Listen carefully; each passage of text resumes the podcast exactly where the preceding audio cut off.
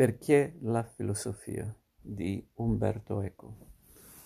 La meraviglia è il naso del filosofo. Nella Grecia classica si riteneva che l'uomo iniziasse a filosofare, come diceva Aristotele, come reazione ad atti di meraviglia. Rispondono a un atto di meraviglia sia la domanda chi ha fatto tutte le cose che ci circondano?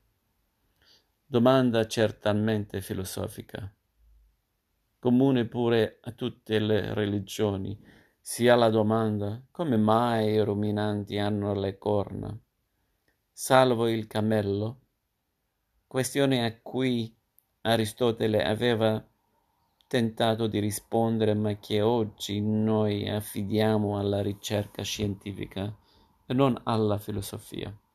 Se è la scienza che oggi deve spiegarci origine e natura dei ruminanti e può dirci che essi sono il prodotto dell'evoluzione naturale, resta ancora una domanda prettamente filosofica, a cui si risponde in modo assai vario, e cioè anche se i ruminanti fossero il prodotto dell'evoluzione naturale, c'è un disegno intelligente che ha stabilito leggi di natura per cui essi si sono evoluti in tal modo per cui accorna ciascun bene che nas- nasce in ogni epoca e in ogni luogo. Vi prendete, vi, vi rendere, renderete conto che questo è nient'altro che il problema dell'esistenza o meno di Dio. La scienza può dirci che non è necessario ipotizzare un creatore per spiegare l'origine dell'universo e della vita, ma non può dimostrare che Dio non c'è, così come non può dimostrare che ci sia. Se nel Medioevo San Tommaso d'Aquino pensava che la ragione potesse confermare la fede e aveva elaborato cinque prove filosofiche dell'esistenza di Dio. Nel Settecento Immanuel Kant ha sostenuto che questo tipo di prova non era razionalmente valido e che la presenza di Dio poteva essere solo postulata per ragioni morali. Ed ecco come la filosofia, per quanto si espande il territorio proprio della scienza, mette per così dire il suo naso dappertutto. Potremmo allora dire che se la dall'antichità a, un, a oggi l'umanità ha delegato alla scienza la risposta ad alcune domande. Ce ne sono altre per cui la scienza non ha risposta e che sono oggetto perenne della ricerca filosofica, tanto che qualcuno ha detto che la filosofia è la disciplina che si occupa delle domande per le quali non c'è risposta. Possiamo dire meglio che la filosofia si occupa di domande a cui le altre discipline non trovano risposta. Alcune domande. Che cosa significa essere?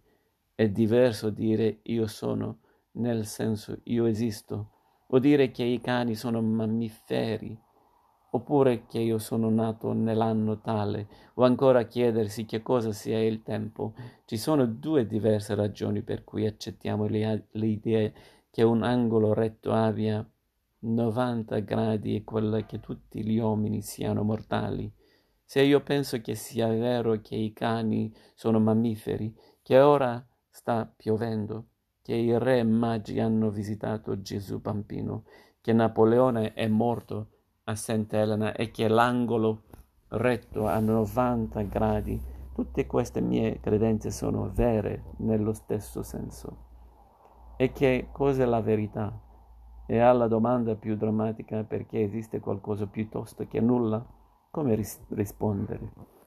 C'è una giustizia in questo mondo, perché bisogna soffrire? C'è una vita dopo la morte in cui le mie sofferenze saranno compensate il mio amato mi sembra il più bello di tutti. Ma cosa vuole dire bello? È meglio che tutti siano uguali o che, che ciascuno venga compensato secondo i suoi meriti.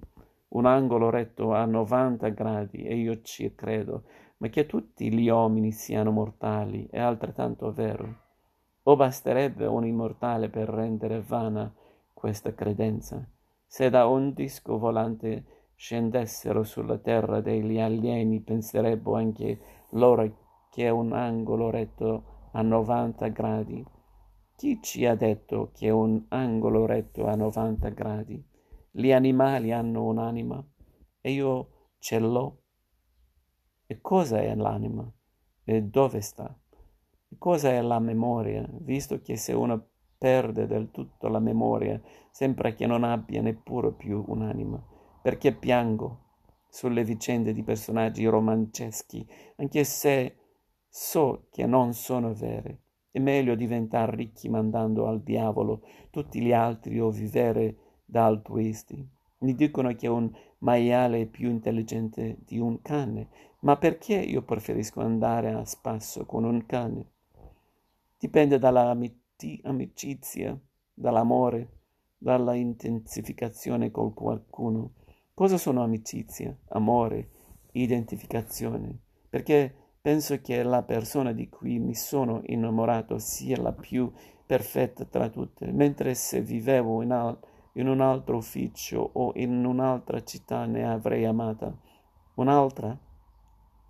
Che differenza c'è tra convincere mediante dimostrazione di una verità matematica, per esempio il teorema di Pitagora, e persuadere qualcuno, per esempio, a votare un partito piuttosto che un altro?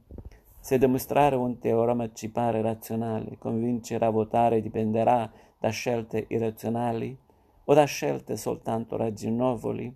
Quali differenze interro- intercorrono tra ragione, intelletto, sentimento, convinzione, preferenza, scelta per abitudine? Che in misura il nostro corpo inferisce col nostro cervello? Si potrebbe continuare all'infinito. Sono tutte questioni filosofiche e non bisogna essere professori di filosofia por, per porsele le questioni filosofiche interessano ciascuno di noi, possiamo certamente decidere che tutte queste sono questioni di, che lasciano il tempo che trovano e che si può vivere benissimo divertendosi, facendo soldi o morendo di fame senza che esse ci tocchino da vicino. Ma a parte che certi esseri umani non possono resistere alla meraviglia che li porta a farsi queste domande. Nel corso della storia queste questioni irrilevanti hanno determinato il nostro modo di vivere, hanno spinto certi gruppi a guerre di religione, hanno influenzato profondamente le indagini lei scienziati, hanno determinato il nostro modo di intendere la vita, il divertimento, il guadagno e le nostre miserie, anche per coloro che non se ne sono mai resi conto.